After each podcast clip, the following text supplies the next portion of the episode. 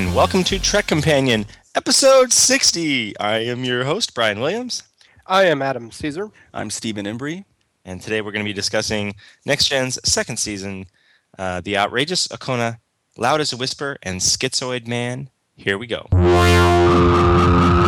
The Outrageous Okona, Season 2, Episode 4, Production Number 130. Original air date December 12th, 1988. Directed by Robert Becker. Story by Les Menchen, Lance Dixon, and David Landsberg. Teleplay by Burton Armus. Music composed by Ron Jones. Guest cast include William O. Campbell as Thadiun Okona, Douglas Rowe as Debin, Albert Stratton as Kushel, Rosalind Ingledew as Yanar, Kieran Mulroney as Benzan, Joe Piscopo as the comic, Whoopi Goldberg as Guinan, and Teri Hatcher as transporter operator. While traveling through the Omega system, the Enterprise aids a disabled cargo ship and plays host to its solo occupant, Captain Okona. Once on board the Enterprise, the handsome, ruggish Okona charms the crew, particularly the women, with his quick wit and mischievous manner. Data, however, is unable to understand Okona's jokes and looks to Guinan and the holodeck for lessons in human humor. It would be difficult for me to be leaving all the time. I'd miss my friends, the people I love. I guess leaving's gotten easy for you. I seem to have a way of using up a place. I wasn't talking about a place. The Enterprise encounters Captain Solo. then Solo Max on the Desperate Housewife. That's what I wrote. I, although personally, I think of Teri Hatcher more as the Bond girl, but anyway. Yeah. Yeah. Well, this has um, quite a few little cameos in it, this episode. Yeah, like what? Well, you have Teri Hatcher, you have Joe Yeah. Piscopo. Um, Yeah. I think we get an, is O'Brien in this one too? Um, I don't He was in one of the ones we're discussing today. Was it this one? I don't think this one, no. Yeah, the whole Joe Piscopo thing. You know what? Here's one one thing, positive thing I'll say about this episode. I I feel the same way about this episode as I did the last time I saw it, which was years ago, and maybe even the first time. Um, it's not great. It's it's okay. Um, but the one thing, the one really positive thing I'll say about it is they're finally they're really getting to that the A and the B story. Mhm. You know, Mhm. and they are they're still not like as thematically related as they should be or as, as that we hope they're going to be or that we know they're going to be in the future um, but it you know it's a very distinct a and a b and the a in a way drives the b you know anyway so it's it's just um, here we are early second season and they're they're they're getting that down. And even when you've got something that you know either one of these the a or the b in this episode is probably you know it's weak it's not awesome it's, it's okay. Excuse me. Um, but because we're jumping back and forth between the A and the B, we don't spend too much time on OK. Because if you spend 45 minutes on OK, that turns into bad. I think, you know. Mm-hmm. Um, so it, it certainly helps, um, and I think they're you know going to realize that, and we're going to really latch onto this A B formula. And of course, by the time we get to DS9, we know they really run with it there. Um, but uh, that's that's that's the one thing I kind of I feel in this episode even more so than some of the other ones we've talked about. Um, that's probably the most positive thing I can say for this one. What are you guys' thoughts? First thoughts about this one? Hmm.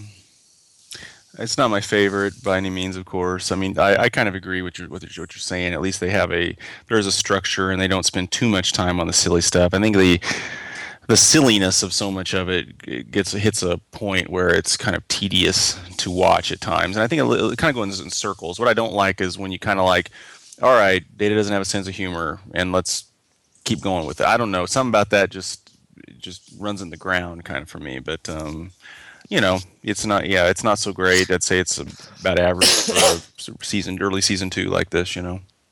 Well, what's funny about the the data humor storyline is that the Joe Piscopo stuff, which you know our younger listeners probably don't even. Hey, when we when we were kids, when this was airing, Joe Piscopo was hot stuff, right? Yeah, yeah. Um, yeah, not not so much anymore.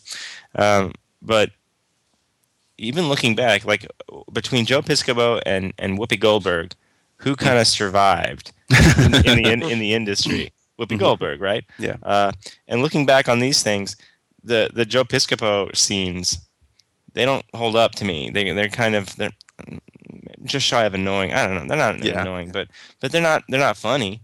They Mhm. don't they don't show me much into Data's character. They're about as shallow as him hopping around like an idiot. Yeah. to- you know. But but the Whoopi Goldberg stuff, the Guinan stuff, I thought that was genuinely funny. You know, and I th- I still think it. I Mhm. think it holds up. You know. Um, yeah, you told the joke. Yes, uh, I'm not laughing. Yes. um, you know that stuff. That actually is kind of insightful into his character in a clever, humorous way, and that kind of holds up. So I just thought that was interesting. Mhm, mhm. Um, Adam, what do you think about this episode? Um, I would tend to agree with you guys mostly. Um, I think probably when they were writing this out, it probably looked really good on paper, and I like the idea of it, exploring humor with data. It's a good concept, you know. You know, trying to teach an android humor. I, I'm like I said, it probably just. I would agree about the Joe Piscopo stuff. I I like Joe. I mean, you know, nobody out there maybe remembers who he is, but I I like Joe Piscopo on Saturday Night Live and Yeah. a few movies that he did. He's he's an entertaining guy. Oh, Steve. But- Steve was is a huge SNL fan, so I'm sure he knows him as well. Oh you know. yeah. Oh yeah. So, but uh, yeah, I don't think they particularly wrote his character very well. They kind of used. Um, I mean, it was kind of more. Originally, Bad- it was bad supposed to be vaudeville humor. Uh, Jerry Lewis. I don't know how far they got, but he had to back out for some kind of a uh, scheduling conflict or something. But originally, it was going to be Jerry Lewis. Hmm. Piscopo was a last minute thing. But in a way, Boy, it kind of holds up. that would be even more dated, wouldn't it? Yeah. But it would have given a little bit more. Um, everybody knows who Jerry Lewis is, even Hmm. till today. I mean, kind of given a little bit more weight to it. No offense Yeah. to Piscopo, but Sure, sure. um, like I said, I just think it's probably something that looked a lot better on paper than it, and it didn't get translated onto screen that well. This episode, it's it's fair. I mean, it's got some entertainment moments. It's definitely not like something I'll stop and watch while I'm you know flipping through the channels, but I wasn't. The other interesting thing about that the data humor line is that that it's the B. It's clearly the B story. hmm It it it takes up less screen time, less characters uh, than the A story. Um, but I remember it way better than the A story. Hmm hmm You know, Yeah. like the the whole A story is forgettable. Um, like seeing a, a Kona with a couple of different women, just like I don't know, it it seemed almost. yeah. Uh, I don't know. It kind of, you know, I I, I don't usually. Th- I know. I, I, It's I- cliche. I yeah, but but almost sexist even. Almost like like these women, they live alone in you know they have like private quarters and they're just waiting for an Okona to come along. Yeah. you know, it's it's like Yeah. I don't really think it, when I'm watching the original series, um, it's easier for me to to kind of step away from it and and think you know this is the time in which it was made and, and I I don't think of it as misogynistic or sexist even when maybe it is sometimes, um, but I guess I don't give I don't give next gen as much um, room, um, and I'm not sure why that is. I but Well, we lived through it, you know. It, it guess does, so. it's not as long ago, you know. It doesn't feel as long ago. It's not just ancient history because we lived through it. So yeah, I, I can understand that. So I find it just the time. I, I I almost don't even want to say like troublesome. That's probably even too strong of a word. It, it's just the tiniest one shade too far of of um. Well, I think maybe maybe I can help you out here. I mean, like what I was saying, it's, it's cliche. It doesn't give the character Okona any depth. He's just he's kind of. We look at him and you know we kind of realize that he's kind of a good guy, even though he, you know he's. But he's he's definitely definitely a kind of a cliche character. They got him dressed up with a ponytail. He's Yeah, kind of yeah. the bad boy look, and it's there's not a lot of depth to his character. Um, Well, could could you imagine a? You know, having him. You know what it is. I think if it had just been the Teri Hatcher character, if that had been it, that Mhm. probably would have been okay. It was when he showed him with a second woman. Mhm. That's when that's when it just it felt like too much. Like I can't imagine them doing this sort of thing today. Mhm. Yeah. Um, that yeah, it was that second person and that, that made it that made it a bit too much. I don't know. I don't know. the but only that's way it would work is in the alternate universe. Ah, Mhm. but, um, but then you've got the, the the bits about the um, the two factions and their offspring, well, and their offspring's offspring, uh, you know, and um, that whole storyline, uh, and it's you know, it's fine. It's not bad, but it's it's. Um, I think you can see it coming a mile away, so maybe it's Yeah. obvious. Um, but the one nice thing from that whole storyline, I do like the scene where Wesley, of all people, convinces him to stick around and, and kind of confront the issue. I kind of like that. That's a nice little scene. It's nice to have Wesley. Um, how do I put it? It's nice to have Wesley uh, play a deciding factor in the storyline, and it be done in a completely believable, natural way. I guess hmm because obviously Wesley's kind of looking up to this character in a way, um, but there are parts of him that he doesn't understand. Uh, like you know the part that would want to be nomadic, he doesn't understand that. He wants to have a home. He was raised in a home, and he wants to have a home. Um, so I, so he's able to offer some commentary to the Okona, uh, and I kind of like that.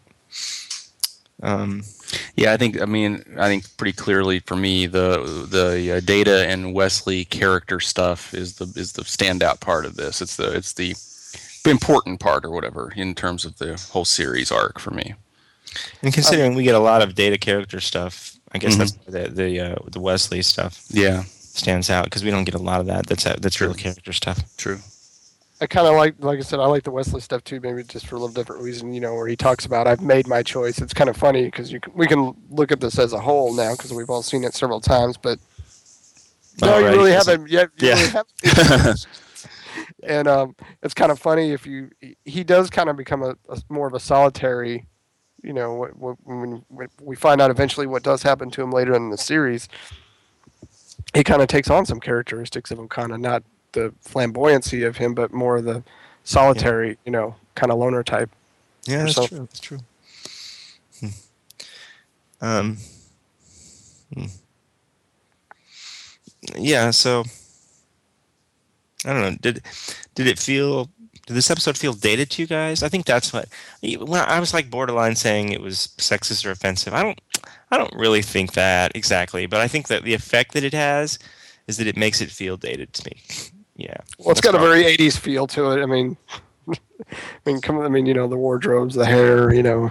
Yeah, Yeah, but it, but it feels like it feels like another TV show from the '80s, not Yeah. Star Trek. right, right. Okay. I don't know.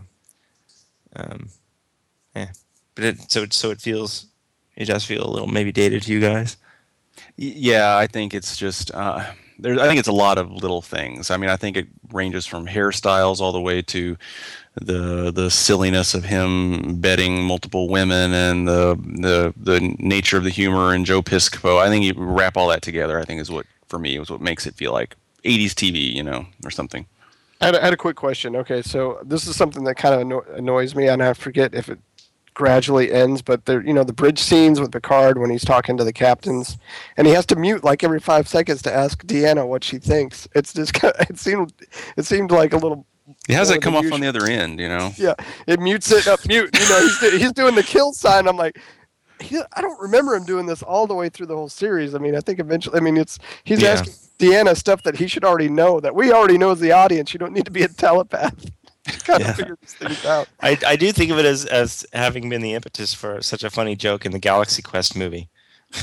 Oh yeah, oh, yeah. I gave you the kill sign. but that's what that's what I think of every time he does that. I'm like, what if like Worf pushed the wrong button? You know? I'm still uh, here. Can you imagine the equivalent of like some? I mean, whatever. You're in FaceTime or something, and you just hold on a second. You just mute it, and then you're just making words and looking at the screen and like, or, you know, rolling your eyes or whatever, and then come back to, you know, I mean, Yeah. Um, of course, that I gets less, right? I mean, that wouldn't really work with Riva, I don't think. Um, yeah, no, I think you're right, Caesar. I think I think it gets. I think they back off on that, and they use. You know what it is? It's like they're still kind of trying to find things for Troi to do. But speaking of Riva, "The Cloud as a Whisper" is a great Troi episode. I mean, it's it's a great it's a great ep- I should say it's a great episode for Troi. You know, it shows the kind of things that they can have Troi do in a real practical, effective uh, way. You know, and, and it makes it shows that she's indispensable, and it's almost like they're still trying to figure her out here. So we get these kind of um, pointless, yeah, uses here. Um, but where you she's know. kind of pointing out the obvious. well, if you can go back to Galaxy Quest 2, what's what Sigourney Weaver's, she just repeats what the computer says. So yeah, I have one job in this ship. yeah, that's funny. Um, what's this episode about, guys? I have trouble even fabricating something. I mean, you know, yeah, if, I mean, you know, the it's So is obviously the, the It's core. bad episode. Yeah, I think so. I mean, like I said, the, the, okay, there there is a there is something to do with the uh, no, you know, the nomadic thing and the conversation you had with Wesley. Probably somewhere in there is what they were trying to do, I guess. But I I haven't tr- I have trouble even verbalizing it. So So maybe if, if we're and this is us trying to trying to make something up, but if we think of it as um, importance of of having a home, yeah, yeah, um, Sure. you know, 'cause then you've got the uh, the two factions, sibling, offspring, you know, and their efforts to create this home together, or fear of creating the home together. Mhm. I mean, that's kind of a stretch, but I'm not Yeah. sure. Yeah, I'm then you, sure. then you have Guinan helping Data. That's kind of a family member helping. I don't know. yeah, Fa- we're family, absence of family. What? Yeah. Yeah, Yeah, we're reaching, folks, which is not Yeah. a good sign. yeah. So, you know, when we started this podcast today, I thought well, it's an okay episode, but you guys are kind of convincing me that it's not even that. Well, it's entertaining. It's not. I mean, it can still be entertaining and not be. Like I said, I, I really, I, you know, I'll say I love. There's like what two Guinan data scenes, maybe where they're sitting Mhm. around in in ten forward. I love those two scenes. I love them. Mhm. I, I would not want to imagine Star Trek without them. So I do. hmm Yeah. And then I do like that that Wesley Okona scene. All right, so you know, looks like we're not blown It's away. by nice to look at, and it's nice to look at Teri Hatcher. You know. Of course, of course. I did not uh, feel that was time wasted. Moving on. The Outrageous Okona, six degrees for the Outrageous Okona. Uh, Adam, Yes. William O. Campbell plays, and, and by the way, no relation to William Campbell that played in, um, what was it, Doomsday Machine? Yeah. Uh, William O. Campbell plays the outrageous Thadiun Okona, the Han Solo character that gets around the ship. Campbell auditioned for one of the main characters on Next Gen, but lost out at the last minute to another actor. Uh, in fact, if you guys have heard the story about how um, it went all the way up with Patrick Stewart, it went all the way up to the top, top, top guy um, at uh, Paramount, who said, and they auditioned him with a wig because Gene Roddenberry thought that the captain of the Enterprise had to have hair, and that top, top, top guy at Paramount said, you know, go with Stewart but lose the wig. That same guy, they brought uh, William Campbell all the way to him to want him to play a character on Next Gen, and he said no. So then they cast this other person. So, uh, Adam, what role was William O. Campbell nearly cast for in Next Gen? I'm just gonna say Jonathan Frakes. His character, guess. yes. Yeah. Yes. Riker, Commander that's right. Riker. Yeah. He was uh, darn near Riker. Uh, okay, Steve. Who was the Alright. real quick? Who was the other actor that they wanted for Stewart? Oh, it was um I can picture him. You know, he, he was in Star Trek. If uh, DS9, um, the three-parter that starts the second season, right? Uh, do you remember what I'm talking about? The storyline where, what was it, the circle or whatever? Yeah, yeah, yeah.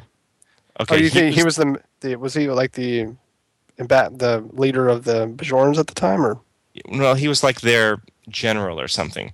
Um, he's the guy yeah, that I can picture that, that uh, yeah, Sisko goes to him and gives him some information, but they ask him for a favor. Tall, dark and- head guy. Yeah. Yeah, and he says, you know, you didn't have to. I'm, I can't do this favor for you, but you know, you didn't have to give me that information. okay, You could have withheld it. And Sisko said, I wouldn't do that. And he says, I'll remember that. That guy. He was he was the one Okay. that, that was originally. Um, for Picard, huh? Interesting.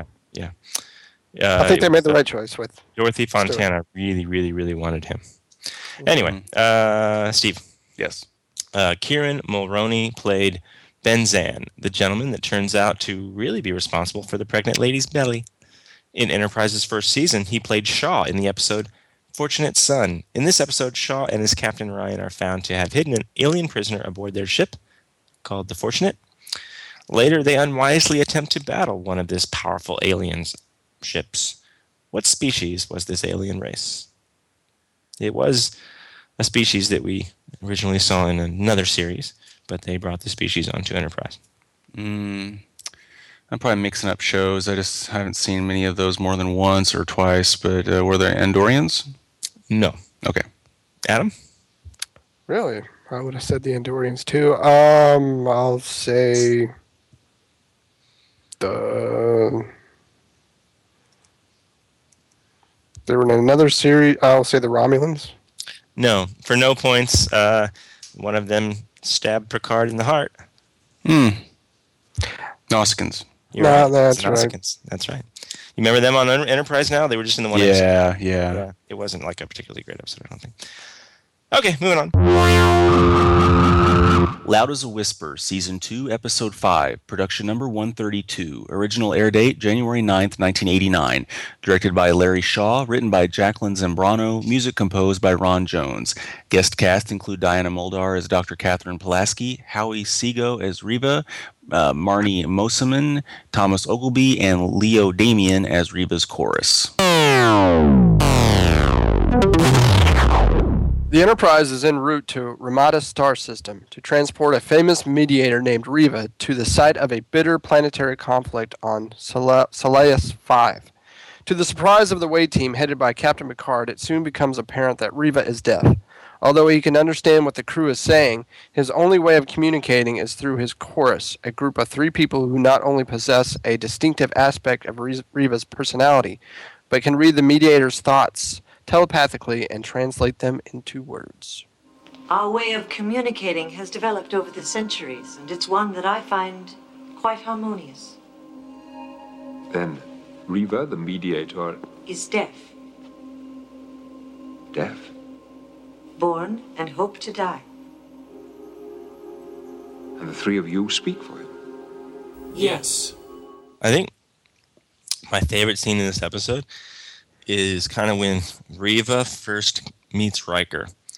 And the way they're standing and squaring off, you, you really get the sense that it's one beard versus another. Well, this And I- is the I- bearded episode. I kind of think I kind of think Riva wins. I think Riva's beard wins. Although, had Riva's beard faced off against a future seasoned Riker, Mm. I'm not so sure. I think Indeed. Riker might have Riker's beard might have taken him. Riva's Beard would be a good band name.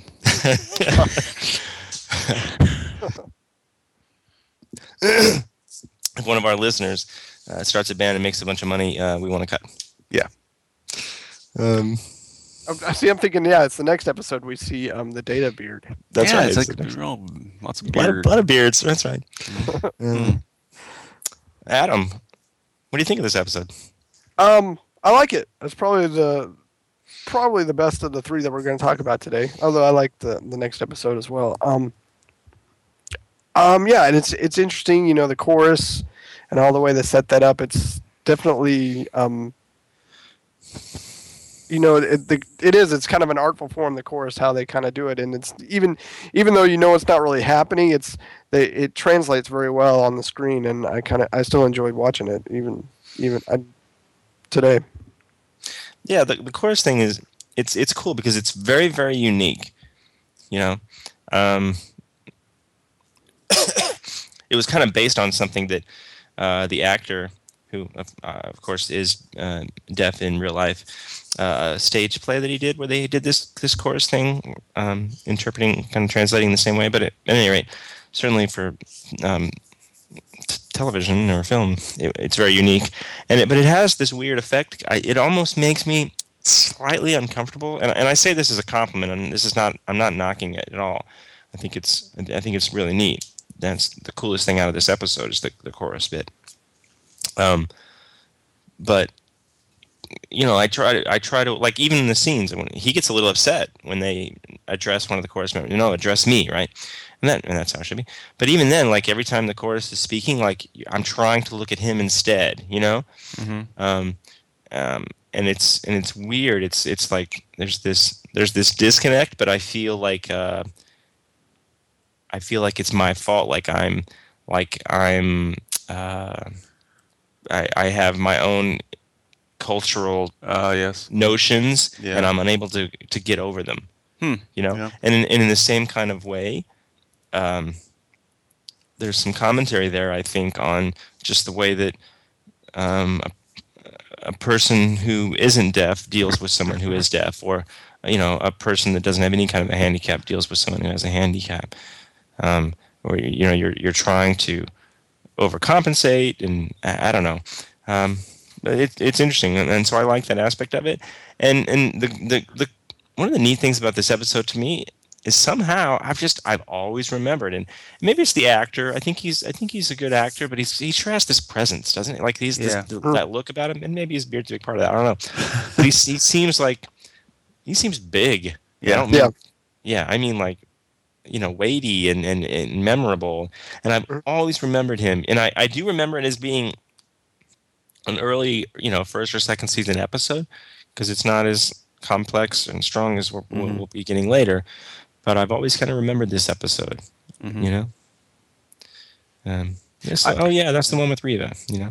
I, Did you uh, actually go ahead? Go ahead. Well, I was just going to say I I was I found interest in the chorus as well. I found I I was like wanting to know what's life like for these people that um Hmm. you know that are interpreting in this fashion. It would Well, they were the same species as him, right? I, I gathered just- it wasn't that like his whole species is deaf or something. It was just his yeah they family said his line. oil line yeah Right. Yeah. And uh, I mean, I couldn't help but think of yeah, they have their own lives. Obviously, there is a scene or two where they talk by you know with the others without him there. But you know, what kind of what kind of identity is that? You know, they don't have no identity except as an extension of him in some respect. You know, that's what they'd be known for. It'd be interesting. It, just the notion of a story about one or two of them, you know, trying to find their identity or something. Do you, do you think that's why they use the royal line because it kind of has that you know royals kind of have that aspect where they're have servants that Well, are kind they thing. are those servants supposed to be? Are, is the course? Are they like? eh, Are they reading his mind, or is he sending them something? I gather there's some kind of telepathic something. Because if they are the same thought. species, and that implies that whole entire species has some kind of telepathy. 'Cause I did find myself wondering in the scene between him and Troy why there wasn't more mind reading going on. Well, they did say- true. Well, they did say it took take it took years to develop, so it was probably Oh, right. Okay. It's probably not. It has to be honed. It's not just Mhm. Years to develop and uh, just a few seconds to destroy. exactly. Yeah, that was gruesome, wasn't really it? got Like, me at the time, you Yeah, saw I- the bones, you saw the red blood. I like how they all all leaned back in chorus. Yeah. it, har- it harkened back to we see peaceful coexistence and the scorpion in the mouth thing last season. You know that that kind of grossness where they Mm. phaser the Yeah. guy and there's yeah, it's that kind of gross. Yeah. It was gruesome. It's very brief, but definitely gruesome. Uh, but talking one more thing about the chorus, I, I thought it was kind of I couldn't help but laugh with the when when he and Troi are having dinner and the dude's back there in the shadows talking. I don't know what cracked me up about that, but that guy back there in the shadows saying the seductive lines and stuff for him. That's that's kind of what I'm getting at too, though. I felt the same way, Yeah. and then I felt like almost ashamed that I was reacting that way. like I'm not respecting this this guy, this alien culture. You know? Well, I, I can see that observation, but I think for me it was more of, you know, it's it's just a guy back there talking in the shadows, and so you know the reality. So the, the, setup is it did make me think wouldn't it be great like especially when you're a young man you know and you're not very you don't have very many good skills but what if you could have somebody with some great skills just kind of come along and, yeah, and just hang out back there and that, you know? that would be useful. You know, that'd be a, a good job or something. You know, you, you get some hire out people doing that stuff. but that scene i will say is is probably the it's probably the best scene in this episode for me that scene when uh, Troi and and Riva are having dinner um, and then of course he dismisses you know it's, it's, it's nice too because he's he's obviously using this the chorus but he's so quick to dismiss them hmm you know because he's confident that he can communicate but that it's just another reminder of that you know this chorus is just that. They're you know these translators basically. Um, so i like that. I like that he never felt like they were crutches um, um, until of course they're gone. But even that it kind of works because and, and maybe it's a little heavy handed the way they make him arrogant. Hmm but you know it works because he feels he feels a great deal of remorse because they're dead and he knows they're uh, um, let me say he feels a great deal of remorse because he knows his arrogance caused their death right? Hmm Right. um, you know and so maybe it is a little heavy handed like the scene whenever they come in for the um, the meeting the briefing and he's like hold on stop. Yeah well, it's going to be about something whatever. I don't care. Let's leave. Yeah, I Um, mean they, they, they do a nice job setting that up. I mean, you know, his arrogance and so he had, you know, you can kind of see that there's a fall coming. Especially once you get there and you kind of see the conditions, it's like, yeah, I don't think this is going to quite work out the way you hoped it would. Um, but yeah, they do. They they set you up really nice in this episode for what's going to happen. Um, I want to briefly mention this that scene with Pulaski and uh, offering Geordi eye surgery. Mm-hmm. Mm-hmm. It's a little Yeah. weird because, of course, that's never going to happen. I Mhm. don't even think they're going to mention it again in the show. Yeah. Even when they do do something like this, you know, in the movies, uh, they don't mention it. It just ha- obviously it happened between the movie, like between generations and Mhm. first contact. It must have. It happened. seemed out of place. Yeah, and now behind the scenes, I read that it was um, that briefly, LeVar had been petitioning for them to do something like surgery so that he could not have to wear the visor and be able to use his eyes to do more expressive acting. Yeah. Um, but what makes it bizarre to me is that it that that sort of thing happens in this episode. It it, it takes away kind of from the episode because in a way this episode you know watching it from my own again uh, culturally biased eye, uh, eyes um, but it is a star trek television episode uh, and we don't see a lot of d- hearing impaired or deaf people in lead roles on television or film. Um, so given that i can't help but watch it and think you know it's a nice uh, message to um, people out there that that have these things like um, being deaf or hard of hearing. It's a nice message to them to say, "Hey, look, I'm I'm the lead on a freaking episode of Star Trek, so you can do whatever you want. It's, it doesn't have to hold you back." And yet, we have a scene in the same ep- episode where. Uh, you know, Geordi seems very interested in in in uh, taking this easy way out and having it having this very thing that makes him, as Riva puts it earlier, uh, special or a blessing that he seems to agree with, having it removed. Now, it's just a scene where they suggest it. He certainly doesn't do it, never does.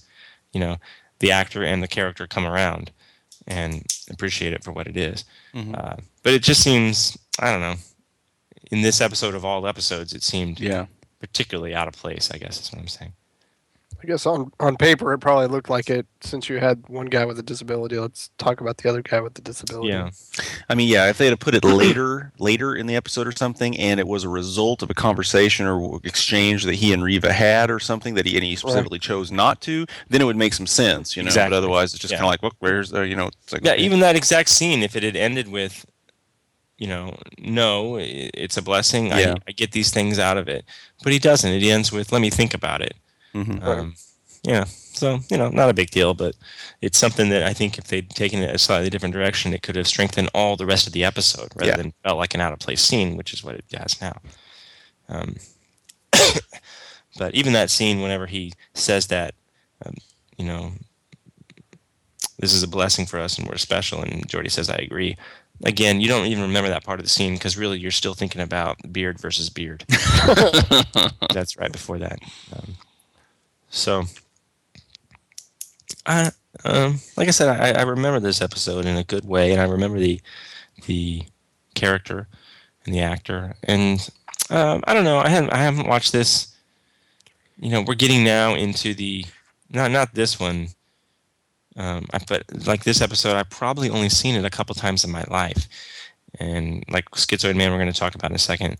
So we're now we're getting like Schizoid Man. I think this I'd only seen it once before. This was only the second time I'd ever seen it, believe it or not. So we're getting into this very small portion of all of Star Trek. It's just a little bit in the second and third seasons of Next Gen. There's a few episodes there that I've only seen once, um, and this is one of them. Well, Schizoid Man is one of them. This one, I think I, I think I saw it maybe a second time. But the point, just rerun it over the years. Uh, the point is, um, it maybe wasn't quite as good as I remembered it, um, but I still think it's good, and I agree with you, Adam. It's probably it's it's the better, best episode of the ones we're discussing today. Um, you know, it was the only one of the three that I thought my wife would like as a neutral Star Trek fan. You know, she'll she'll basically watch anything I say. Oh, this is good. You should watch this one. Then she'll watch it. And that kind of thing. Well, um, you mentioned in the last episode you, about Troi, and this is a this was a good Troi episode, and Yeah. kinda, um, it it brought her usefulness to light. You know what she can do and what kind of roles she can play on the crew. So it's fair to mention her that she did. re- It was a really good Troi episode. If you want to pinpoint it to one of the characters, Yeah, yeah, yeah. Thanks for reminding me of that too. Um, so yeah, that that scene, I, I did say that that scene where they're having dinner, I think, is probably the best scene in the episode. Um, but then, yeah, later it's it's like in the previous episode, we we said a lot how nice it was to have Wesley, in an organic, natural, believable way, convince Okona to take action. You know, in this episode near the end, you have the scene where uh, Troi has to convince him uh, Riva to get back down there, um, and I like it. And it's it's it's it's a great use of her character. It's exactly what her character should be there for. I think. Um, and she's a she's a good actress, and she's good in that scene, and she plays. You know, they have some chemistry together. I think that's maybe that's one of the reasons that that scene earlier too, the dinner scene works, Yeah. because they have some chemistry. and it's good that they didn't fall on the crutch of the like of the uh, telepathic empathic Right. abilities because you know i mean obviously yeah they gathered we gathered that there while Riva's race there's obviously some kind of telepathic something going on there something they have to develop so instead of two people staring at each other blankly and we hearing voiceovers you know they have they work through that and, and that's much better Come on now. Who who here enjoyed the scenes where Picard's freaking out in the ready room? he grabs Riva by the face, you are not alone. Are not alone. Data, go learn some sign language. I do like that little smirk he gets whenever Data comes in and shows him, "This is the water. Yeah. This is the bone of the water." and then he gets his Picard gets his little bitty smirk and says, "Let's go talk to Riva." yeah that, that, that makes me chuckle. and then later he's like thank you oh thank me thank me thank me you know this thing it's funny Oh, Data, yeah. And uh, Um, another thing I noticed, why does about? Oh real quick, another thing I noticed, why doesn't Data just start at fast speed to begin with? He has to. Speed Oh, up. yeah, it he always has to it do creates- that. emphasize the point it's like really the previous one, Joe, Can't just plug Piscopo. in or go over their Wi-Fi network or something. Increase speed. Increase speed. What's it- Increase to maximum. Why don't you just go to maximum? You're always preparing. Just go. Just go. Uh, what's this episode about, guys? Finding Silence. yourself. Um, yes. Look, that was a double joke. Wasn't that funny? Yes. There you go. Yeah. Um, it's finding your you're finding yourself through. Uh, um, I kind of was thinking about this, you know, because he had to find a Riva actually kind of had to find his true self because m- uh, maybe his chorus wasn't a crutch, but he w- didn't really have to work at communicating really because he had his chorus to and then through all this he had to find himself you know that's kind of he took a, a major fall. His ego and everything basically was his whole world was crushed. But in through that he was able to find that he could still do the things that he did and probably better. So. Yeah, well, that, that scene near the end where Troi says, Why can't you turn your disadvantage to an advantage? I don't think that she, personally, I don't think that she means the fact that you can't hear is your disadvantage. I don't think that's exactly what she means. And I don't think that's what this show is saying because earlier we literally had him say it's a blessing. you Right. know, this that he and, and then Geordi uh, share this and like an impairment or something. I don't think she's saying that's a disadvantage. She's t- she's saying turn your, your disadvantage to an advantage, and in that she means her dis- disadvantage. She means um, your sudden inability to communicate because your this Chorus chorus, you've had your whole life is gone, and these other people can't don't know how to sign. You know, uh, and to turn that to an advantage, he's going to use teaching them how to sign literally as a figurative way to help them speak a common language. You know, and it's a very nice, poignant little point that's all wrapped up in that one little sentence. You know, turn your disadvantage to an advantage, um, and and I and that is really nice. You know, it's one of those things that that it has uh, it has some meaning, and then it gets deeper in just a few minutes later. And I, I like the way it ends with him down there. I like that they don't do something cheesy like I think in one version of the script at some point even they had. You know, they don't give him some cochlear implant or something. Now all of a sudden he can hear, or I don't know. They don't Yeah. give him uh, a, a computer screen on his chest that'll just print out what he's saying. You know, it's nothing. It's nothing like that. You know, it's it's it's it's it supports the rest of the episode. You know.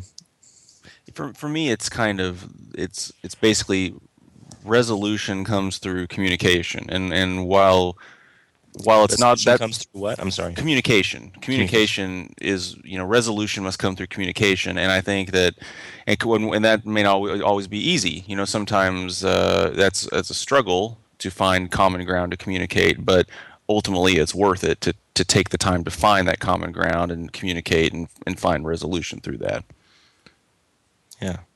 Very nice. So we have an answer for what it's about. It holds up in a way that our previous episode today doesn't. And I do think this episode holds up. You know, if there's any part of it that maybe feels dated, it's stuff like, you know, costumes and sets and things beards and beards. um, the battle of the beards. but speaking of beards, we should move on to another beard. But first, six degrees for loud as a whisper. Uh, I believe our score. Adam, you have one. Steve, you're down today, right? i believe so All right, Steve, you can go first. Okay.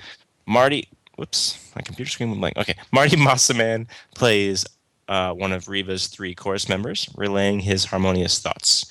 In real life, she is the wife and mother of two Trek guest actors. Her husband appeared in uh, as the same character in Next Gen DS9 and Voyager, and her son appeared in Voyager. Name either actor or their characters. Hmm okay sounds like something i should know um, gosh By process of elimination, I, there's only I can only think of one answer to the question, but it is still um, no direct now connection. now her husband which was in which series Next Gen DS9 and Voyager, and he played the same character on all. uh i see And this is in real life. We're talking, right right right right? Right um well And her husband and her, the son they had together, was in Voyager. gotcha well it's late and i'm tired and i can't think so i don't know Adam, Um, I'm going to say John DeLance. you are correct. John de Lancie is her husband. Her son Keegan de Lancie, and they all played Q characters. Cool, very good. Uh, Adam, Yes. Thomas Oglesby. Thomas Oglesby plays this scholar artist portion of Riva's chorus. We've asked about him before, particularly his recurring appearance in Enterprise's third season as Degra. But in DS9's fifth season, he played the killer uh, Silaran Prin. Prin sought to kill Kira as an act of revenge, though he promised to first remove her unborn child so that he wouldn't kill the innocent. What species was Prin? That's my second species question today. I just realized. We have a theme. Cardass- Cardassian. You are correct. He was Cardassian. Uh, three to three to three to nothing. Mhm. All right, moving on. The Schizoid Man, Season 2, Episode 6, Production Number 131. Original air date January 23rd, 1989. Directed by Les Landau. Story by Richard Manning and Hans Beimler. Teleplay by Tracy Torme. Music composed by Ron Jones. Guest cast include Diana Muldaur as Dr. Catherine Pulaski, W. Morgan Sheppard as Ira Graves, Suzie Plakson as Dr. Selar, and Barbara Alyn Woods as Kareen Brianon. The USS Enterprise races towards a remote planet on a top priority mission to provide medical aid for Dr. Ira Graves, one of the greatest living human minds alive. Graves' young assistant, Kareen, has summoned for help against Graves' wishes. Data develops a particularly strong rapport with the brilliant scientist, who is bravely enduring the final stages of a terminal disease. Shortly after, Graves tells Data of his remarkable ability to transfer human knowledge into a computer. He dies. Ira Graves was all that and more. But he was not perfect. Perhaps his greatest flaw was that he was too selfless. He cared too much for his fellow man with nary a thought for himself. Those who knew him loved him, while those that did not know him loved him from afar. I like that. I like that. It, it makes me laugh. It's it's it's almost almost feels like it's in the wrong episode. it's almost too like funny funny. But yeah, and then uh, I'm almost finished, sir. Captain, whatever he says. No, Mr. Data, you're you are finished. You're, you're, that's great. yeah, yeah, it, that's funny. I mean, I, you know, I can't say enough about you know. Really, in a way, we just kind of touched on it, but all of these episodes have a lot of a lot of data. And now this one, of course, is very much featured. But you know, it's easy to take for granted uh, Brent Spiner and his abilities. You know how you just yeah. you know you totally buy he's somebody else or someone else is influencing mm-hmm. him, and it's not the same as when he's playing a different character that's that's occupying data or whatever. You know, this kind of stuff. Yeah, yeah. As next gen goes on, it's it's you know it's Picard and Data, and by the time we got to the movies, it was Picard and Data, and all the other characters are important. We like them, we love them. They they always come up with something for them to do. But when you went to see, um, you know, uh, First Contact or Nemesis, there was usually a picture on the poster yep. of Picard and Data, mm-hmm. you know, and I think, and I don't say this to take away from anybody else on the show. I, I love them all but I really think that that it became the Picard and Data show in a way. You know, more than anything else, had to do with the, both the, those two actors and their incredible performances. I don't think it started at the beginning of Farpoint as Picard and Data. Right. You know, right, right. No. I think it's because they, these guys are so damn good. And this episode is a great example. I don't really think this is such a great episode. Mm-hmm. Um, it's okay. It's yeah. okay. Um, it, has got its moments, and it's okay. Um, but I really enjoy watching Spiner as Graves data. You know, mm-hmm. and, and yeah. some of the stuff is even when it's something that's on the nose, uh, like really simple and obvious. Like just give him a line that's a line that Data would obviously not say, and it's obviously not going to sound like Data. But even that stuff, I don't think that's so easy to do. To still be Data but not be Data. Um, but even better than those easier things are, are the other things that he does that shows us that he's not the same guy.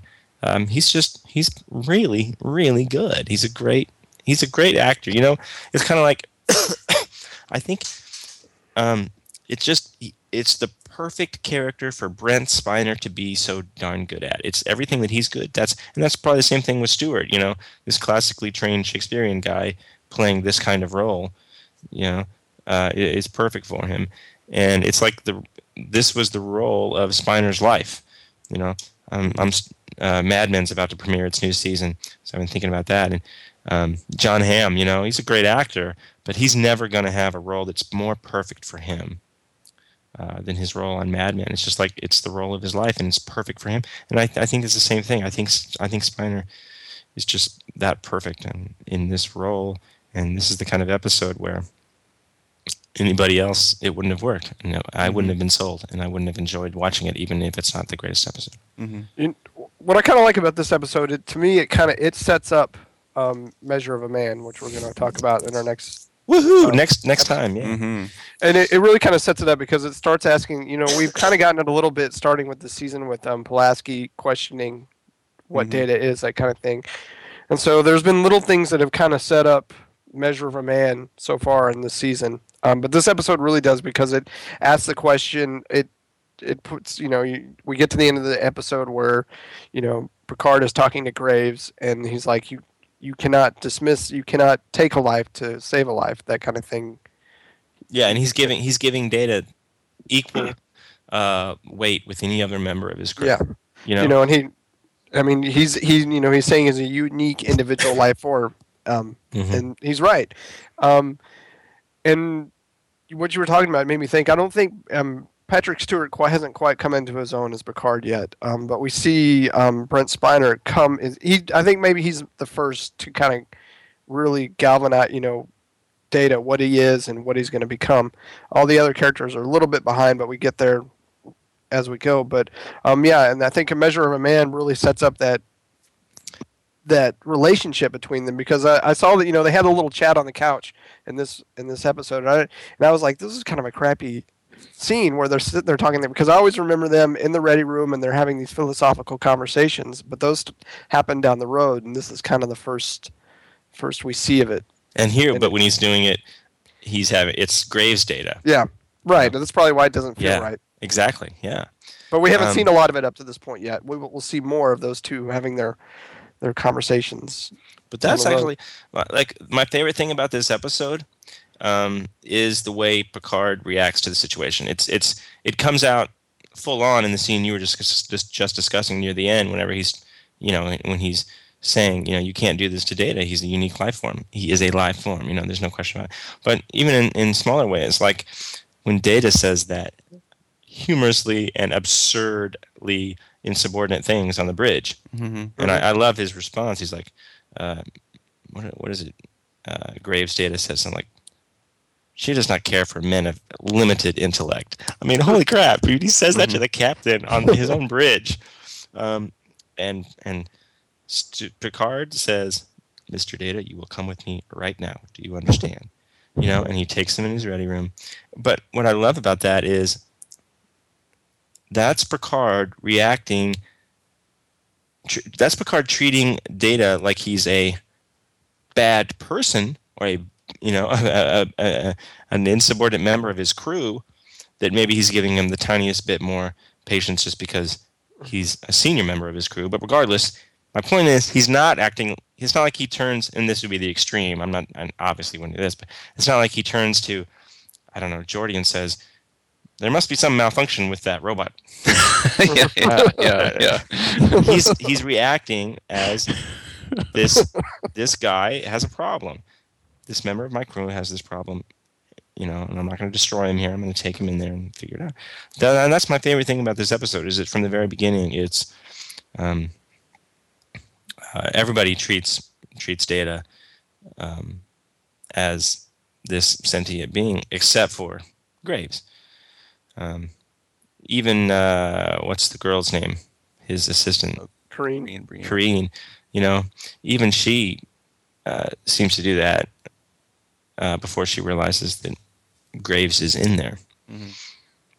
Um, and then when we get to that last scene,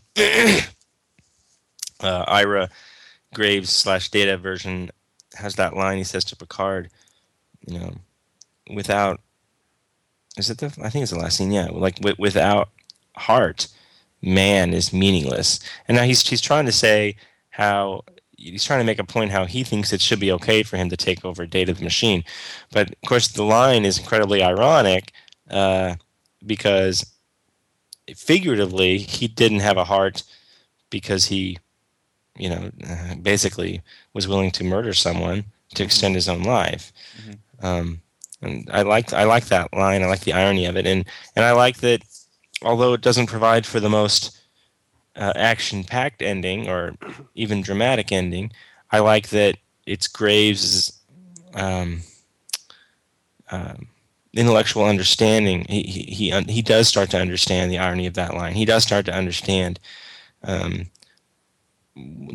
what was wrong about his actions enough that he makes a choice uh, to set Data free and basically die. Um, I like that. Like I said, maybe it's not the most action action packed uh, denouement, but um, I, I like it just the same. I like What the scenes guys- too with, with um, I like the scenes with Graves and Data early on in the episode when they're before he dies. Grandpa. Grandpa, the grandpa scenes. I can't. Every time he says that, I'm expecting it like it's a shot of Data, and he says Grandpa, blah, blah, blah, and they cut back over to Gra- instead of seeing Old Man Graves, I expect to see the Addams Family Grandpa. The only one that has that. Keep thinking. Uh, no, okay. um, Yeah, I um, I think this is one of. I mean, you know, we haven't really gotten anything what's wrong with this, but I, th- you know, one thing is I think it's one of these that everybody looks stupid. You know, whenever we're that far ahead of Oh, everybody right. else, it, it makes everyone seem dumb. Like, Yeah. we know. I mean, they didn't show it happening, but we pretty much know right away what's happened. I, I mean, you know, obviously we've seen this multiple times, but then everyone else is just like, I don't know what could be going on, some malfunction. I mean, really, you know, come Yeah. on. he's irritable. Data Data shouldn't have emotions at all, and he's irritable. And Yeah, and he and he and they they met this guy. They know what this guy does. It's not like this guy just pulled this out of a hat or whatever. This guy does this kind of thing, and now that he's acting like this, come on. yeah, and he spent all alone time. Yeah, and it's yeah. well, you know, you know, I agree with you, and I do agree with that sentiment. Um, I think maybe maybe just this one time, it's slightly less, uh, or maybe I should say slightly more forgivable, because this is one instance where I do think what he's done, you know, the, the concept of transferring your consciousness into a computer, Yeah. it's so beyond, it's so crazy compared to their own um, techno- technological ability, Mhm. and maybe they should have just made more of that. Mhm. But because it is so beyond what they can do, it wasn't one of their first thoughts. Yeah. But but yeah, no, I, I, I agree with you, and that's that's often a problem. Um, and this this show, it's it's certainly a problem too. Yeah, you're definitely feeling like we are ahead of them, and as soon as that happens, it makes the sh- it makes the episode feel like it has a pacing problems. You know, Yeah. because you're like, just get on with it, because I know I now know what's going to happen, so make it happen. Um, and then when they take ten more minutes to do it, yeah. Mhm. Um, so yeah, so so that's that's certainly a problem that this episode has. Um, now Maurice Hurley, he had some comments about he thinks that it's that this kind of episode is really bad for Data's character. He felt like uh, what was the comparison he made? I'm trying to remember. Oh yeah, he said, and I don't agree with him, but I thought I found this interesting. He said this is the kind of thing. It's it's like a a really cute, like innocent 13 year 12 or 13 year old girl uh, that you see french kissing some guy older guy you know I- immediately it's like a disconnect and it says this character is this very different person than, than you thought um, i don't i don't seem to have that issue I don't understand. Yeah, okay neither do I. well They try to say some some pedophilia thing. With the. I don't know what's going on here. well graves did have some kind of I think he's no he he's saying that that if it makes um, that if that if data can can if we can show data doing these kinds of things that it's going to leave a lasting impression of of data as this kind of person you know yeah, but okay, but we and know that that's I and that guess. that's completely opposed to who he is right mm, Right. But I mean, for me, it's a classic. Uh, well, maybe I'm just so used to this kind of thing because it's sci-fi and it's Star Trek. But people We get taken over by he's not- things, Yeah. and they're not them anymore. You know, I don't Yeah. know. It's just Yeah, we're we're gonna see Picard do some grisly things before too long. So sure. yeah, I mean, I don't know, or maybe is he kind of trying to say that Data was not? I'm, I, is he trying to make the comparison with Graves taking advantage of Data? It's Data being kind of too. I don't know, trusting. I don't. I don't. Is that what he's tr- looking at, or is he? I don't. Well, Still even, don't even quite- Picard thing, you I get. I'm assuming you're referencing like best of both worlds, but Right. even that, we we see we see it affect Picard. We see it like after the episodes. We Mhm. see that it affects who he is. He has to come to terms with it. We have an entire episode family that deals with it, um, and of course, arguably a movie as well. Um, so, in those kinds of scenarios, they are used to kind of strengthen our main character. Um, So and- are you saying that maybe this didn't add any depth to Data because he didn't have? yeah, in, in a way, it's like it's like Data just drops out of this episode. You know, Mm, okay. um, Well, I mean, it would have been that would have been a difficult thing to write because Data technically doesn't have any emotions. So how how are you supposed to deal with that if you don't have any emotions to deal with it, kind of thing? So I think it would have been a difficult. They would have had to make a really serious um, character decision there. Are they going to give him emotions at, from that point on, or are they going to go with what they did? And like, they decided to go with what they had in place. I think. Um, because there's really no way you can deal with that unless you have m- emotional responses. you just reminded me of something. That there's a scene where um, that that scene whenever uh, uh, on the bridge when Data Graves says, you know, um, you're trying to steal my girl, basically, um, and then they leave, and, and Troi says, um, I, he, he's oh, uh, I think um, Riker says, what was that all about? And she says, intense jealousy coming from Data. Now. I listened to it very intently. The way she words it, she doesn't actually specifically say, I sensed this coming from him. She could have just, the way she worded it, I guess it could have meant, this is my interpretation of the words he said, you know, of his actions. But it did make me think, if she was saying that she sensed this from him, shouldn't that be a massive uh, Alarm. yeah. Um, Mhm. But even if that was the case, that that's kind of that would be that would have been very interesting to me. If if that was so, then there would almost be like like his conscience had to have equated to more than ones and zeros. Like uh, there must have been a soul that transferred or somehow. You know what I mean? I don't know. It's weird. Like exactly what does she sense when she sense senses something from someone? You know what is you know. That was, that was just interesting. It got me to thinking about it. I kind of almost missed the next scene because I was still thinking about that. Mm-hmm, mm-hmm. Um, I'm afraid we're going to go over on time. Uh, do you guys like this episode? Do you, did you remember it Yeah, I remember. I it. did. Yeah, yeah. I more did. than uh, I the think Data Beard? Apparently, there was a scene. You know that, and that's obviously a kind of a he's he's trying to uh, um, play off of Riker's uh, persona. Apparently, they wrote a scene where he made himself bald in this episode uh, as another test, but they didn't shoot it. I don't think. Um, but I'm sorry. So, so you do remember it? Did you guys like it? Do you still think you think it's a good episode? I mean, do you enjoy watching it? It's a solid episode. It, it's got its its its little quirks, but it's a solid episode. I like I said, I I like Loud as a Whisper better than this one, but it's a strong second. in This this three episode. yeah. Maybe would- this episode needed a little bit of a, a since since we do feel like we're ahead of it. Maybe if it had had a bit of a B story or something. Yeah, maybe so. Maybe so. I mean, they just they they're just wasting time. I felt like that a little bit. Yeah, it's just kind of drag drag it Yeah, out, drag exactly. it out. That's how I felt too, and I hadn't thought about why I felt like it, the pacing was off, like it like it dragged.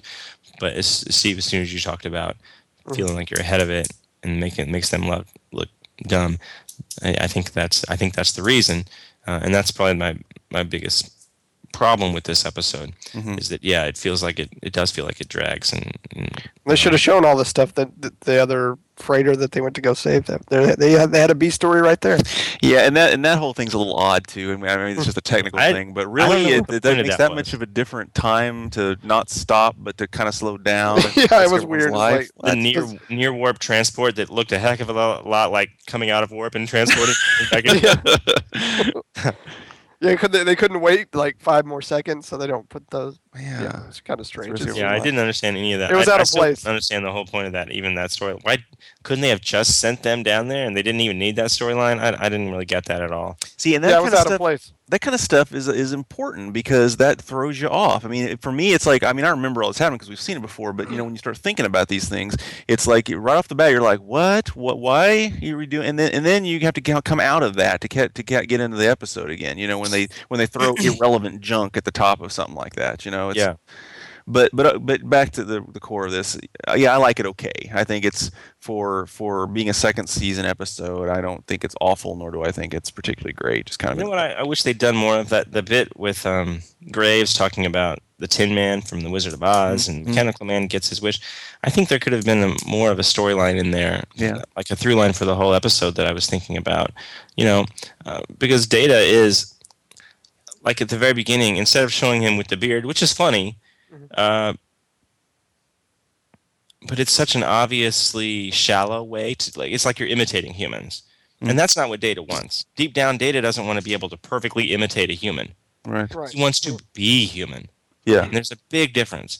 So I think instead of doing that whole beard thing, if there had been a scene that just reminded us of how much Data wants to be human, Mhm. you know, and I think if the if the entire storyline had had more more of a parallel to like the Tin Man getting his wish, Mhm. you know, um, you know, uh, instead of instead of Graves saying, um, "I deserve to take over Data's body because I'm the superior intellect" or something, which is shallow and who cares, you know, if there had been like a sincere, if he mistakenly thought that he was giving Data something Data really wanted, like really helping him be human. I don't know. I'm just throwing out ideas, but I think that.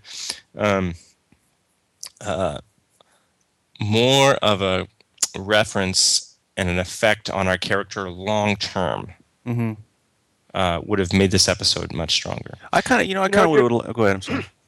Oh, well, I was going to say, um, maybe if they had a scene toward, maybe if they had the scene in the end with Data and um, Picard talking about it, because they, they, you know, we we see these. We talked about it briefly, where we have these scenes where Data is questioning things. Maybe if they would have had had this at the very end, where he's talking to Picard and just talking, that would have been a better, been a, would have been a better conclusion to this episode, instead of him just getting up off the floor and going, Yeah. "Okay, I'm all good." Yeah, and for me, uh, you know, and now I'm just thinking about it now, i'm talking about what would make something better. I, I kind of would have liked it. I think it would have been better if, like, he he did remember some of it, like if his conscience was still there, like the kind of scenes, and we've seen this in other things, Yeah. kind of, but but like kind of like fighting with yourself thing. And I mean, you know, Spiner's up to that. He could have done that. You know, that kind of talking to yourself. You know, Gollum Smeagol, something. You know what I'm saying? That kind of thing with the Ira Grave and him, and and then Data remembers it, and it does have some kind of lasting impact too. And it would also solve the problem of this issue of Data being out of the story essentially because he's been taken over the whole time. You know. Yeah, yeah. Um, so uh, have we then covered also what it's about? Does it feel like? Well, um, Yeah, yeah. I think I think we've kind of talked about it. We talked about sum know, it up in as like a sentence. Yeah. Data is actually a person. He's a living, unique, living human being that kind of sets this up. You, You, know, feel like that's what this episode's about? I mean, that that's probably well, that's the- part of part of it. I mean, I'm sure Yeah. you can I think there's a little more to that. I think there's a little bit of the the you know the consequences of attempting to cheat death. One of these kind of uh, fighting against Mhm. nature things a little bit here. You know, like you losing a little bit of yourself. I mean, our Graves pulling off basically tried to pull off some, and he, and he did pull off something incredible, but lost a piece of himself doing it. You know, and that was the consequence in a sense of fighting against nature in a way or something. Yeah, and and you know all these problems we're saying that maybe this episode has. I think they're because these thematic references aren't like the one you just mentioned, Adam. It's there's very little of it, but it's very strong when it's there toward the end. But that's kind of the only place it is really.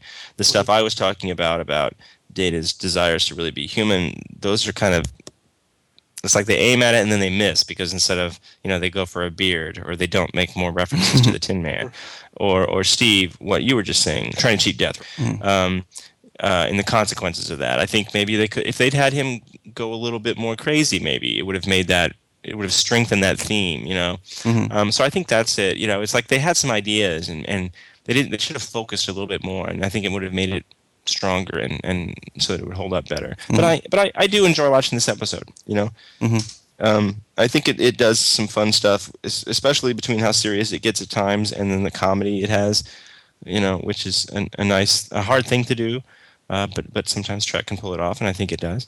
Um, so you know, I agree that today of the three episodes we talked about today, Loud as a Whisper is definitely the best one. I'd even say it's a good episode. Um, maybe I wouldn't say that about the others, but particularly Schizoid Man, I enjoy watching. Um, any other thoughts on this one, guys? I'm good. I think so. All right, moving on to six degrees for Schizoid Man. Hmm, I think we are at three one. Did I get any, or did I? Am I still Or, zero? no, okay, sorry, three zero. Yeah, I think so. Uh, Steve, you going first or second? I'll go first. Suzie Plakson plays Dr. Selar, the Vulcan doctor that determines Graves' condition to be um, grave. Later on in this season, she will play K'Ehleyr in the episode The Emissary. In that episode, she will begin a relationship with Worf, though it's short lived because she dies when she returns for the episode Reunion. What season is that? The, the, the what season is the episode reunion where she dies? Correct. Oh gosh. Because the first time the first time we see Plakson play K'Ehleyr is in this season, the 2nd season. Hmm. Is it third? No. Um, Adam? I'm not sure I'm if I gonna- should give Adam the, the trade on say- that one. Fourth. Yeah, it's fourth. uh, Adam W. Morgan Sheppard plays Ira Graves, the dying scientist that deposits his conscience into Mr. Data. In J.J. Abrams' 2009 film Star Trek, he plays the Vulcan minister that tells Spock he has been accepted into the Vulcan Science Academy. However, something he says incenses Spock enough that Spock decides to go to Starfleet Academy instead. What does he say? I don't have the quote down. I, he says something like to the, even though he has a disadvantage. He's the, even he's made it even though he's disadvantaged or something. Yeah, I'll give that to you. I was kind of looking for specifically what the disadvantage was, but that's it's- what he said. a- well, yeah, he doesn't actually say, but then Spock has to ask, and then right, isn't it's his mother? Right, happy is his ha- that he's half human. All right, I'm Adam. Congratulations. well, I, well, it's only fair. Steve shut me out last episode. Yeah. Turn out. Um, All right, folks. Very quickly. So I went to WonderCon. We're at, we're recording this episode a little usual, a little earlier than usual, and late at night. Thanks, guys, for staying up uh, because of some scheduling conflicts next week. But anyway, I went to WonderCon yesterday, and um, uh, they had a couple of good Star Trek panels I went to. One was uh, a couple of the same people that I saw at last summer's Comic Con. Um, Roger, what's his name? Roger Lay and Robert Burnett. Um, you know, the guys that are doing Mhm. the extras for uh, Next Gen on Blu-ray and now Enterprise on Blu-ray. Mhm. Um, and Brannon Braga was there. Uh, somebody else was at that panel. I can't remember who it was. Anyway, oh, oh, the Okudas, of course, right? Both the Okudas were there, um, and that was that was very interesting. And you know, there wasn't a lot of new information, but it was you know it was cool. And um, I did decide I'm going to go ahead and do that best of both worlds thing, Mhm. just because at that panel they mentioned what theater they're all going to. So, so I went online and I bought a ticket for the Century City AMC. awesome. Yeah, there were only there were only um, the front two rows left, so I'll be sitting in the front. But it'll be fun to be in the same room with the Mhm. Okudas and Burnett and Roger Lay and all that stuff. Cool. cool. Um, but they did mention uh, how successful those Fathom events have been. They said in some of the bigger markets, they're selling out seven weeks in advance, Yeah. which is nutty. I had no idea. And then, you know what? Sure enough, there was a guy that came up there and asked a question and said, I don't have a Blu ray player. Um, so the only way I've been seeing these is are, are the Fathom stuff, and I really love those. So keep doing that. You know, and it made me think, well, yeah, well, I guess it makes sense. You know, if you didn't have, if you couldn't afford to rebuy everything, if you didn't have high def television, there'd certainly be no reason. There'd be no point. Um, but you can still participate with the Fathom stuff. So and that's great. You know, and um, the one in, the one interesting point that that they made out of that panel was um, you know, as in every every Star Trek panel and everything nowadays, somebody inevitably, asks about JJ's movies and you know what do you think of them. Um, I don't know if you guys have ever read online like Robert Burnett's thoughts. He he doesn't he doesn't like the movie, um, but he does respect the effect that it's had on fandom. And even the Okudas said, you know, and of course the Okudas we we really love them and um, they're overseeing uh, Mhm. you know uh, the, these remasters um, well the next gen i'm talking about um, even these they said you know if it hadn't been for the success of jj's 2009 movie we wouldn't be sitting here they genuinely believe that it was the success of that movie that kickstarted um, uh, the remaster of next gen in hd Hmm. you know. Um, and I've kind of heard that implied before, but I've never heard anybody flat out say it. And they really, you know, and obviously they they have the real inside stories that we don't know. So that was that was very interesting. Um, and then the next panel that I went to was um, I don't know if you guys saw this, and I hate to say I still haven't watched it, but it's like a bookmark I've left up on my browser, so I'm going to watch it. But Geek, well, it used to be Geek Monthly or Geek Magazine, but now I think they're just called Geek. I don't remember. Um, they used to be a physical magazine. No, they still are a physical magazine. I'm so sorry, but mm, they sell their magazine online as well. But anyway, that's Mark Altman. You know, Robert Robert Burnett's alter ego guy there that that made Free Mhm. Enterprise with him. And I love those guys. Every time I go to Comic Con, I always go to any panels that they're doing. Anyway, so um, Mark Altman, uh, along with Jeff Bond, did this, and a couple other people. They did this. They called it like a Trek Summit, and um, Brannon Braga. Um, and Rod Roddenberry just talking about Trek a few months ago, like a three-hour conversation. They put a big old article in there, and it's very interesting. And, and I think they put they put it on YouTube or something. Really want to watch that at some point. At any rate, they kind of had a mini version yesterday, a one-hour version for a panel, and had most of the same people, including Braga, Rod, um, Mark, Jeff Bond, and then one other guy. I can't remember his name now, but he was he was really great too. Uh, a newspaper critic that just loves Star Trek. Anyway, um, and that was that was very enjoyable panel. Uh, Jeff Bond, of course, we love him. He's the guy that wrote the music of Star Trek, and he does all the liner notes um, uh, for all those new Star Trek CDs and stuff. But he um, he also you know writes articles for Geek, and I've seen him put articles up on Trek Movie and stuff. And he's he's great. I like him. A, I like him a lot.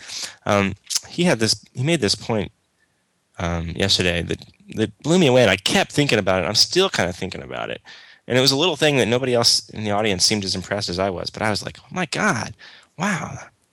Anyway, so I just have to share this, folks. Um, talking about um, like the moments that really defined Star Trek for all of Star Trek, and what portion, especially in the original series, what what made it stand out, or what made it so memorable, or what you know what helped it to become this thing that we're still that they would make spin-off shows and movies, and we're still talking about almost 50 years later. And he pegged, as opposed to say, uh, picking I don't know, Balance of Terror or City on the Edge of Forever, you know, episodes that everybody agrees are phenomenal hours of television with incredible scripts and etc. He said, you know, um, oh crap, what's the name of the uh, so is it the cage is the two-parter, right? And Mhm. the menagerie was was the unaired pilot that they Uh-huh. used footage of in the cage. Okay. Yeah. He said, okay, so the cage maybe isn't the episode people talk about as being one of the great, great, great, great episodes. However, because they made that episode a two-parter and used footage from uh, the cage, the unaired pilot that was made a couple years earlier, and and they did that because they wanted to save money. That that was really the reason they did it, right? Only two-parter in the original series. Um, but it was made even though uh, the K, the menagerie was just shot a couple years earlier. It does look so much more dated than the rest of the show, doesn't it? Mm-hmm. You know, and, and he's definitely right. Even though it's only a couple years earlier, it looks way more dated, um, and it makes the whole show look like exactly what it's supposed to be in the in the context of the episode, which is like ten years earlier or something, right? Mhm. Um, he said because you've got that two-parter, um, and it's and showing these like flashbacks of the Enterprise from 10 years earlier and it really kind of looks and feels like it's the 10, 10 years earlier. And, it, and in a way it just immediately sets up this concept of um, continuity um, and it's setting it up. It, it, it, it, it gives star trek this and you know he said all this in like one sentence right? But so i'm spending already more time than he did. But it but it gives it this sense of a real world you know of this Mhm. of this real place immediately. Um, Mhm. and i've just been thinking about that all night last night and all day today and, and i think he's totally right. And it's something that because we grew up watching it and we don't you know not thinking about it but maybe if we had that ability to kind of step back and watch it for the first time then that would be more obvious. Um, but you know i've talked about before how so much of how what i love about star trek is the difference between trekker and trekkie and i'm definitely a trekker. You know i love i love this universe and, and i love uh, i have to know what's going on in it and, and feeling like it's this real thing and this lived in place. Um, and that and in that one two parter was that was made cheaply just to save money they they permanently established this concept whether they meant to or not that is exactly um, what would enable them to create these spin-offs in these other time zones and just everything about it i don't know you guys you guys see what i'm getting at Yeah, I I'm- do. i feel Yeah, like yeah. I'm, it's late and i'm just yammering on Mhm. but i'd never i'd never given uh, uh, the cage or the menagerie um, the cage all that credit Mm-hmm. Mm-hmm. No, I, I understand that. That is interesting. That's very interesting. yeah and i haven't really heard anybody say that before No, no. Yeah. So anyway, it was uh, it was it was fun. You know, I'm I'm skipping Comic Con for the first time in a decade this year, but uh, you know, I wanted to go to WonderCon for a day, and I, there were a lot of Trek people. Obviously, Brannon Braga, and that brings people to the panels. That's one last statement. I know, so I'm going to let you everybody go. Um, I wasn't exactly pleased as punch with Braga or Berman by the time Enterprise ended, Mhm. but Sure. you know, I think they've, I think they maybe they did get kind of an unfair shake, and um, I, I think slowly but surely they've won me back over, and um, I do appreciate and respect Brannon Braga. Mm-hmm. Yeah. Okay, so folks,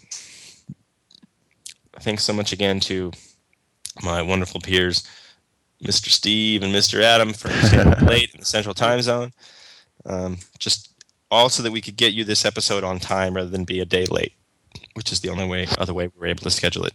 So thank you guys, our listeners, really appreciate it. And speaking of our listeners, folks, you can find us on Facebook. That's facebook.com slash Trek Companion. Follow us on Twitter. Uh, that's at Trek Companion. Send us an email, trekcompanion at gmail.com. Uh, and in two weeks, we're going to be talking about the next three episodes, including The Measure of a Man, which I don't know about you guys, but I intend to watch the extended version again. I saw it at the Fathom event. I'm going to watch it for the second time. Um, so I am incredibly excited to rewatch that one along with the other two episodes. So until then, thanks for listening. Take it easy. Bye, guys. See you.